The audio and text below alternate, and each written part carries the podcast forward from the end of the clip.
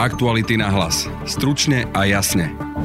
Predčasné voľby budú 30. septembra. Za tento termín zdvihlo ruku 92 poslancov. Budete počuť bezprostredné reakcie poslancov po odhlasovaní, a to šéfa Olano Igora Matoviča. Ja si myslím, že nič strašne sa nestalo a keď sa niekto sťažuje, nech ide do prezidentského paláca. Predsedu SAS Richarda Sulíka. Skončilo to až predčasnými voľbami. Vôbec to tak nemuselo byť. Stačilo, keby kolegovia z Olano mali viacej odvahy a sily tiež tento problém riešiť. Šéfa z rodina Borisa Kolára. Všetci poslanci hnutia Smerodiny hlasovali aj za majový, aj za júnový a potom nakoniec aj za ten e, septembrový termín. Predsedu Smeru SD Roberta Fica. Je to na zápis do Guinnessovej knihy rekordov. Či poslanca Juraja Šeligu. Každopádne som rád, že už je tým cirkusom ohľadne predčasných volieb koniec. Bola štvorkoalícia odsúdená na predčasné voľby už od začiatku a v akom duchu sa môže niesť predvolebná kampaň. V druhej téme podcastu odpovedá šéf-redaktor Aktualit Peter Bardy. To je jeden nekontrolovaný chaos. To ľudia neschopní sa navzájom dohodnúť, ktorí, zo sebe, ktorí navzájom nekomunikovali. Komunikovali, ak sa to tak dá nazvať, maximálne cez sociálne siete. Práve počú Počúvate podcast Aktuality na hlas, ktorý pripravili Denisa Žilová a Denisa Hopková. Pristúpime k hlasovaniu o návrhu programu poslancov na prijatie uznesenia Národnej rady Slovenskej republiky o skrátení volebného obdobia Národnej rady tlač 1429. Prosím povedaného člena ústavnoprávneho výboru pána poslanca Dominika Drdula, aby hlasovanie uvádzal. Poslanci v posledný deň vyhovali ultimátu prezidentky Zuzany Čaputovej, ktorá požadovala, aby bol určený termín predčasných volieb do konca januára. Smer chcel na čele s Robertom Ficom voľby v čo najskoršom termíne, a to 27. mája. Pritomých 146 6 poslancov za 75, proti 27, zdržalo sa 44. Uvedený návrh pána poslanca Fica sme neschválili. No a hlas na čele s Petrom Pelegrínim 24. júna. Prítomných 146 poslancov za 75, proti 13, zdržalo sa 57, nehlasoval jeden. Uvedený návrh pána poslanca Pelegríny sme neschválili. Bývalí koaliční partneri ale v parlamente schválili termín 30. september. Prítomných 148 poslancov za 92, proti 54, zdržali sa dvaja. Konštatujem, že Národná rada tento návrh schválila. Podľa predsedu Smeru SD Roberta Fica je to zápis do Guinnessovej knihy rekordov. Ďakujem pekne dámy a páni, takže máme to tu. Je to realita. Predčasné parlamentné voľby budú 30. septembra 2023. Je to na zápis do Guinnessovej knihy rekordov, pretože Vláda padla pre neschopnosť 15. decembra. Padla aj hlasmi dovtedajšej vládnej strany SAS a táto strana zasedala tejto vláde v demisii k dispozícii ďalších prakticky 11 mesiacov až do konca októbra 2023 na vládnutie. Je to do knihy rekordov preto, pretože budeme tu mať vládu, ktorá je z hľadiska odvolania členov vlády neodvolateľná. Nemôže sa voči nej e, vyvodzovať e, žiadna zodpovednosť. Máme tu vládu, ktorá bude, odchádza, bude obchádzať e, zákazy v Ústave Slovenskej republiky a cez individuálne poslanecké návrhy si bude robiť v Národnej rade, čo len chce. Igor Matovič verí, že napriek termínu predčasných volieb bude platiť akási koaličná dohoda medzi Oľano, Sme rodina a za ľudí. Tak ako aj zaznelo, Richard Sulik po povalení vlády prišiel s ponukou na september ako dohoda z ich poslaneckého klubu. Pani prezidentka následne povedala, že ona vie žiť so septembrom a my sme túto ponuku prijali. Takže ste spokojní, že parlamentné voľby budú v septembri? Ja si myslím, že v tejto neistote je dobre mať takýto nejaký pevný majak a teraz všetci vieme, že máme presne 8 mesiacov do volieb a chystáme sa na zásadnú predvolebnú kampaň, ktorej si myslím, že budeme všetci bojovať za záchranu demokracie na Slovensku. Je to legitimné, aby ste tak dlho vládli takýmto spôsobom, keďže e, vláde bola vyslovená nedôvera v decembri ešte? Tak povedzme si, že v tomto medziobdobí má kľúčové uh, kľúče od miešačky pani prezidentka aj podľa ústavy. A pani prezidentka sama o sebe povedala, že áno, vie žiť s tým, keď táto vláda dovládne do konca septembra. Ja si myslím, že je legitimné potom povedať, že keď eh, teda prezidentka povie, že ponúka september, tak my sme to prijali. Ja si myslím, že nič strašne sa nestalo a keď sa niekto sťažuje, nech ide do prezidentského paláca. Ako to teraz bude vyzerať na tých schôdzach? Jednoducho koaličná zmluva už dávno neplatí. Budete teda hrať každý sám za seba? Budete predkladať, čo chcete? Ja pevne verím, že sa dokážeme dohodnúť s Borisom Kolárom aj s Veronikou Remišovou na takej džentlmenskej koaličnej dohode, aj keď možno nepísanej, ale že budeme v podstate fungovať, ako sme fungovali doteraz. Od septembra na koaličných radách a na vládach bol absolútny pokoj. Žiaden súlik tam nechodil, nikomu nemusel nadávať, lebo jednoducho tam nebol. A tým pádom my tento dobrý vzťah medzi sebou sa budeme snažiť zachovať až do posledku. A vy si budete robiť e, kampaň, pretože tam máte v podstate dosť veľa návrhov, ktoré súvisia ešte s vašou anketou e, pred voľbami 2020. To je, to je plnenie programového vyhlásenia vlády, za ktoré hlasovalo na začiatku 94 poslancov, ak sa dobre pamätám. Takže plniť e, predvolebné sluby sa patrí. Podľa šéfa SAS Richarda Sulíka by situácia nemusela skončiť predčasnými voľbami, keby poslanci Oľano mali viac odvahy. Začiatkom júla strana SAS ako prvá a jediná jasne povedala, že najväčším problémom našej spoločnosti je Igor Matovič. Odvtedy sme dôsledne konali tak, aby sme tento problém vyriešili, aby sme Igora Matoviča dostali z vlády. Trvalo to dlhšie, preto, lebo to, bola, to, boli, to boli náročné úkony, ktoré sme museli urobiť a skončilo to až predčasnými voľbami. Vôbec to tak nemuselo byť. Stačilo, keby kolegovia z Olano mali viacej odvahy a sily tiež tento problém riešiť. Ale nestalo sa a preto máme dnes, preto dnes sme dohodli predčasné voľby. Schválili sme predčasné voľby ústavnou väčšinou.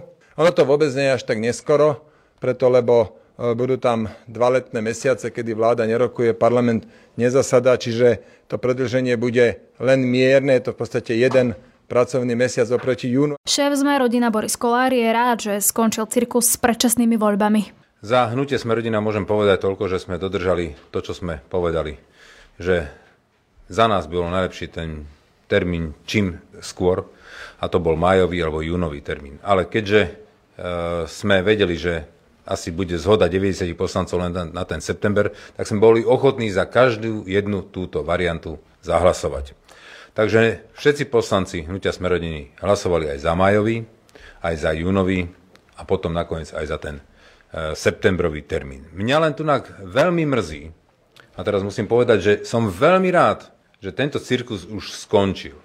Lebo opozícia ho využívala len na to, aby znova vytvárala chaos, aby mohla to používať ako už možno nejaký predvolebný boj. Takže cirkus s predčasnými voľbami, s referendami a s čímkoľvek skončil. Na teraz je to jasné, budú voľby 30 septembra a ja 130 dní pred týmto termínom alebo 125 dní pred týmto termínom vyhlásim tie predčasné voľby a myslím, že kandidátky sa budú môcť podávať okolo 2. júla. Ako budete teraz pokračovať, čo sa týka fungovania v parlamente, presadzovania jednotlivých zákonov a ich schváľovania? Či to bude v duchu koaličnej dohody, ktorú ste mali, alebo už pôjde každý sám za seba a presadzovať, čo chce a s kým chce? No, pozrite sa, situácia je neštandardná, to je jasné. Vždy koaličná zmluva končí pol roka pred parlamentnými voľbami riadnymi parlamentnými voľbami. Nakoľko sme si teraz skrátili e, toto volebné obdobie, tak si odpočítate po roka a vtedy končí. E, takže my sa dovtedy budeme samozrejme správať štandardne, budeme rokovať so stranou Olano, so stranou za ľudí budeme sa dohodovať, ktoré zákony podporujeme, ktoré nie. budeme sa snažiť, e, aspoň my, vychádzať nejakým spôsobom koncenzuálne.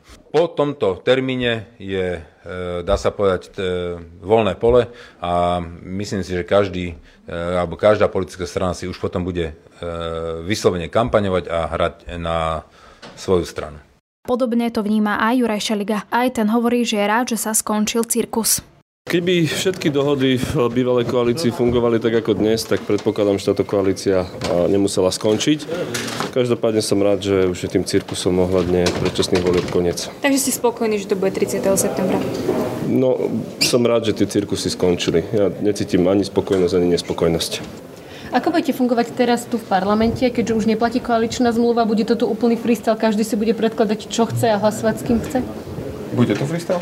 Tak e, my sa budeme držať samozrejme zdravého rozumu a snažiť sa robiť normálnu politiku tak ako doteraz. A áno, asi tie preteky začnú, už vidíte, začali preteky s obedmi zadarmo. Dnes konec koncov aj kvôli tomu nebola otvorená schôdza, ale to musí zodpovedať si každá politická strana potom, ako sa k tomu e, postaví. Aktuality na hlas. Stručne a jasne. Dnes večer poslanci parlamentu pravdepodobne schvália termín predčasných volieb. Či už schvália september, maj či jún, tak či onak predčasné voľby budú. A o tom, čo nás ako spoločnosť čaká do volieb, sa pozrieme so šéf-redaktorom Aktualit Petrom Bardym. Ahoj. Pekný dobrý deň prajem všetkým. Ešte úvode poviem, že rozhovor nahrávame pred hlasovaním, teda v čase, keď nevieme, kedy budú voľby, prípadne či máme od zajtra úradnícku vládu. Poďme sa ale pozrieť e, spätne na túto bývalú koalíciu a vládu. V akom stave zanecháva táto koalícia spoločnosť? Ako to hodnotíš? Vo všeobecnosti treba povedať, že táto, táto vláda bola pokračovaním vlády Igora Matoviča. Čiže e, polarizácia spoločnosti sa nespomalila, e, alebo respektíve sa, sa neotočila opačným smerom. Stále bolo cítiť e, veľkú nedôveru veľkej časti verejnosti voči kabinetu Eduarda Hegera. Eduard Heger sa, sa nesnažil v podstate ani prezentovať ako nezávislý autonómny premiér. Bol v podstate človekom Igora Matoviča, jeho predloženou rukou na, na poste predsedu vlády, čo do veľkej miery ovplyvnilo aj, aj budúcnosť tej koalície, lebo tým, že nedokázal s Igorom Matovičom urobiť poriadok, keď to poviem veľmi ľudovo, a tak jednoducho strana Sloboda Solidarita rozhodla o tom, že odíde z koalície a to bol, to bol prvý a možno aj taký, že najdôležitejší dôvod, prečo tu dnes hovoríme o predčasných voľbách. Som totiž presvedčený, že, že všetky koaličné strany mali naozaj že chuť aj ambíciu dovládnuť a nepredpokladali, že by sa toto volebné obdobie mohlo, mohlo skrátiť. Ja sám som už po prvých uh, nezhodách, ktoré boli niekedy už v apríli roku 2020, bol presvedčený, že napriek tým nezhodám dovládnu. Dnes sa ukazuje, že som sa milil. Vychádza to z toho, že, že hoci dokážeme mnoho vecí predikovať na základe nejakých skúseností a na základe toho, ako poznáme politikov, ako poznáme procesy, ktoré v slovenskej politike prebiehajú, tak nemôžeme, ne, ne, nevidíme na všetky také tie veci, ktoré sa predikovať nedajú. No, nemohol som nikdy vedieť, že, že jedného dňa príde Igor Matovič do prezidentského paláca a tam najprv dá, potom si zoberie demisiu na post ministra financí a takto by som mohol pokračovať. Čiže táto vláda naozaj, že zanechá takú dosť trpkú e, príchuť v spoločnosti, čo je veľká škoda, pretože sú tam ministri, e, predovšetkým to boli ministri zahraničných vecí, či už e, Ivan Korčok alebo Rastislav Káčer, do veľkej miery minister obrany Jaroslav Naď alebo, alebo ex-ministerka v spravodlivosti Maria Kolíková, ktorí za sebou nechali kus dobrej práce a, na, a ktorých prácu treba jednoducho vyzdvihnúť ako, ako veľmi pozitívnu. Čiže vzhľadom na to, že sme vedeli, že Igor Matovič je politik, ktorý vyhľadáva konflikt, tak ty by si nebol povedal, že to dopadne tak, že to vlastne skončí takto, že budú predčasné voľby. Ja som naozaj neveril, že Igor Matovič to nechá zajsť až takto ďaleko a že začne spolupracovať s extrémistami a s členmi bývalej, s bývalými členmi fašistickej strany. Jednoducho niečak, fakt toto som nepredpokladal, že, že to bude mať až takýto vývoj. Čo si myslíš o ambícii prezidentky vymenovať úradnícku vládu? Že či to myslí vážne, alebo či sú to len nejaké vyhrážky? Ja si myslím, že prezidentka chce čo najskorší termín eh, parlamentných volieb a predčasných volieb. Eh, vidí, že, ten, že tá, tá vláda proste je naozaj symbolom chaosu a nestability v tom slovenskom politickom prostredí.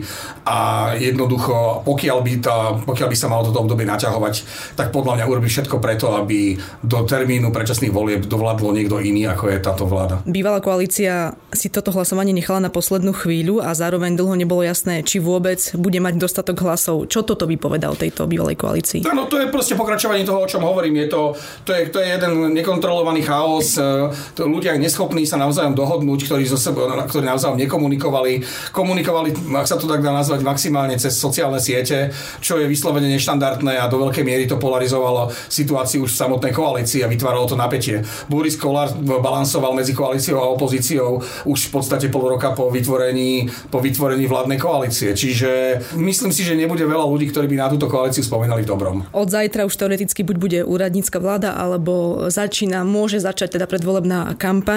Čo môžeme očakávať od jednotlivých politických strán, že ako bude vyzerať tá ich predvolebná kampaň? To si to môžeme len sa domnievať, ale keďže vidíme, ako fungujú algoritmy sociálnych sietí v špeciálne Facebooku, tak môžeme očakávať naozaj, že tá kampaň bude špinavá, že bude hulvacká, že bude drzá. Jednoducho ne, nevidieť zatiaľ, teda primárne keď hovorím o, o stranách ako, ako Smer, sociálna demokracia možno aj Igor Matovič sa uchýli k takému e, drsnejšiemu slovníku, ktorý v jeho prípade nie je nič ničím, čo by nás prekvapovalo, pretože ho používal už aj ako predseda vlády. Takisto to budú Kotlevovci, myslím si, že od Uhrikovcov tiež to nebude kampaň zmieru a, pokor, a pokojného slova, ale to bude skôr radikalizácia voličov. Takto by sme mohli pokračovať. Na druhej strane, možno od tých menších strán, či už je to projekt Mikuláša Zurindu, alebo, alebo to je, ja neviem, dobrá voľba, alebo ľudia okolo Lucie Nikolsonovej a ďalší, tam pravdepodobne ten slovník bude výrazne pokojnejší a aj keď tiež no, odhadnúť Luciu Nikolsonovu je rovnako, rovnako ťažké, lebo tiež dokáže uh, povedať uh, hocičo. Hej. Strany ako, strany ako Sloboda, Solidarita alebo Hlas, tam nepredpokladám, že to bude nejaká vážna radikalizácia až na niekoľko členov uh, hlasu, lebo však majú tam Erika Tomáša a ďalších, ktorí si nemusí, nevždy dávajú servítku pred ústa. Ale čo sa týka Petra Pellegriniho, tak tam nepredpokladám, že to bude nejaké, nejaké oblievanie špinou z politických konkurentov.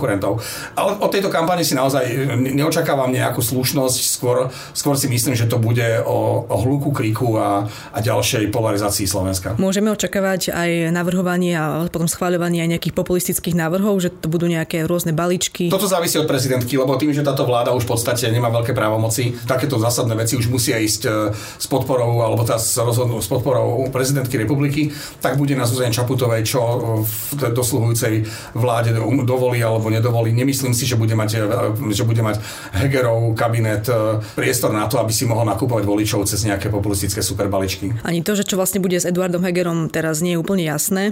Dáva iným politickým stranám zmysel zobrať Hegera do strany? Ja si myslím, že áno, tak Eduard Heger si urobil nejakú, nejakú imič z pozície ministra financí a neskôr z pozície predsedu vlády, takže myslím si, že pre pre stredové strany, možno stredovo, a, a, možno aj stredovo liberálne, e, by mohol byť Eduard, Eduard Heger schodným e, človekom, ktorý by sa mohol uchádzať o vrchné priečky volebnej kandidát. Ale čo by tým získali, keď doteraz vieme, že Heger tak vytrvalo stal pri tom Matovičovi? No to je skôr otázka na nich, ale napríklad e, projektu Mikuláša Zurindu chýba líder. Mikuláš Zurinda o sebe nehovorí, že chce ostať v politike, skôr tak zahmlieva a myslím si, že keby mu prišiel Eduard Heger povedať, že, že chce vstúpiť do tohto projektu, projektu, tak mu Mikuláš Zurinda dá e, volebnú jednotku alebo volebnú dvojku a môže, môže to zafungovať veľmi, veľmi fajn, pretože Eduard Heger vie osloviť e, mestského voliča Olano, ktorý nepočúva na retoriku Igora Matoviča. V tomto sa, e, v tomto sa podľa mňa oni dvaja doplňajú. Čiže môže, môže to zafungovať rovnako, tak si ho viem predstaviť aj v tých ďalších projektoch, ktorý som, o ktorých som hovoril, alebo ktoré sa postupne budú formovať. Čo by pre politickú situáciu znamenalo, ak by Heger odišiel z Oľano, ale zároveň by ostal stal premiérom? To je podľa mňa predčasné uh, hodnotiť, neviem to... Môže takáto vláda vôbec fungovať? K fun- fungovať, no podľa mňa tu nefungovala ani jedna vláda od volieb 2020 poriadne, ale niektoré mesiace vlád, uh, vlády Igora Matoviča nefungovala vláda ani, ani niekoľko dní po sebe súvisle, tak aby sme mohli povedať, že, vláda, že vládne zodpovedne a že vie riadiť štát. Čiže mať taký luxus, aby sme na Slovensku hovorili o tom, že, že či vláda funguje, alebo že máme vládu, ktorá funguje funguje a, a myslieť si, že o nejakej zmene nebude fungovať, tak to teraz ten luxus teraz nemáme. Posuňme sa teraz k tej kampani. Čo bude podľa teba témou volieb? Že čo budú ľudia vyhľadávať? Minule to bolo e, to, že sme sa chceli zbaviť vlastne Smeru a Fica a čo bude tou témou teraz? Ja si myslím, že táto téma ešte stále bude rezonovať, lebo prieskumy ukazujú, že hlas aj Smer majú najväčšiu pravdepodobnosť e, byť vo voľbách e, úspešný. Ten trend je tam, je, je tam jednoznačný. Čiže časť, časť politického spektra, voláme ich ich tie strany zvyčajne súhrným názvom, že demokratické strany, tak e, tie budú určite burcovať k tomu, aby, aby ľudia aj dali hlas im a aby sa Fico nevrátil, lebo jeho, návrat by bol naozaj že veľmi, veľmi vážnym problémom pre Slovensko v nasledujúcich rokoch, možno aj, až aj 10 ročia. E, čiže toto bude určite jedna z tém. Pre mňa bude dôležité sledovať, ktoré strany sa budú hlasiť k európskemu ukotveniu. Čiže obávam sa, že tieto voľby môžu byť nebezpečné pre Slovensko v tom, že ak vyhrá, e, vyhrajú strany, ktoré, ktoré sú že silno pod, populistické, popierajú napríklad spochybňujúce mnohé, spochybňujúce našu e, pomoc Ukrajine a tak ďalej, že môžu sa snažiť otrhnúť Slovensko z Európskej únie a z európskych e, štruktúr a pritiahnuť nás bližšie k východu. No a to by bolo podľa mňa že veľmi vážny problém, takže asi bude v určitej miere rezonovať aj táto európska retorika. A myslíš, že by, že by sa im to mohlo aj vôbec podariť? Lebo ja si... snažiť sa o niečo mm-hmm. je jedna vec, ale potom... Myslím si, že áno. Ja sa naozaj, že tie obavy sú na mieste. Uh, Robert Fico je v situácii, keď, uh, keď potrebuje moc a keď ju získa, tak sa, tak sa z môjho pohľadu bude chcieť pomstiť a bude, a bude inklinovať bližšie k Orbánovi, e, možno ku Kačinskému a možno viac bude inklinovať k Ruskej federácii a to, je, to sú kroky, ktoré nás, e, ktoré nás oddialujú od Európy. Čiže Robert Fico, predpokladám aj e, Milan Uhrík alebo ostatní takýto ťažia z tejto situácie, to je jasné, ale ako môže vyťažiť z tejto situácie Mikuláš Zurinda a jeho modrá koalícia? Pre mňa je to záhada. Ja naozaj netuším, ja dokonca nemám ani odhad, koľko je, politi- je nejaký potenciál tejto, tohto projektu v nasledujúcich voľbách. Závisí sa samozrejme, že kedy tie voľby budú. Ak budú v e, septembri, tak, ten, tak to môže byť vyššie číslo. Ak budú v, naozaj v máji alebo v júni, tak majú naozaj veľmi krátky čas na to, aby nejakým spôsobom odkomunikovali zrozumiteľne verejnosti, čo sú e, zač, kto sú a čo ponúkajú a ešte aby tú verejnosť presvedčili. Čiže e, čo sa týka Mikuláša Zurindu a jeho projektu, tam som naozaj opatrný pri hodnotení. Ďakujem, to bol šéf-redaktor Peter Bardy. Ďakujem a ja pekný deň. Od mikrofónu sa lúči a pekný deň želá Denisa Hopková. Aktuality na hlas. Stručne a jasne.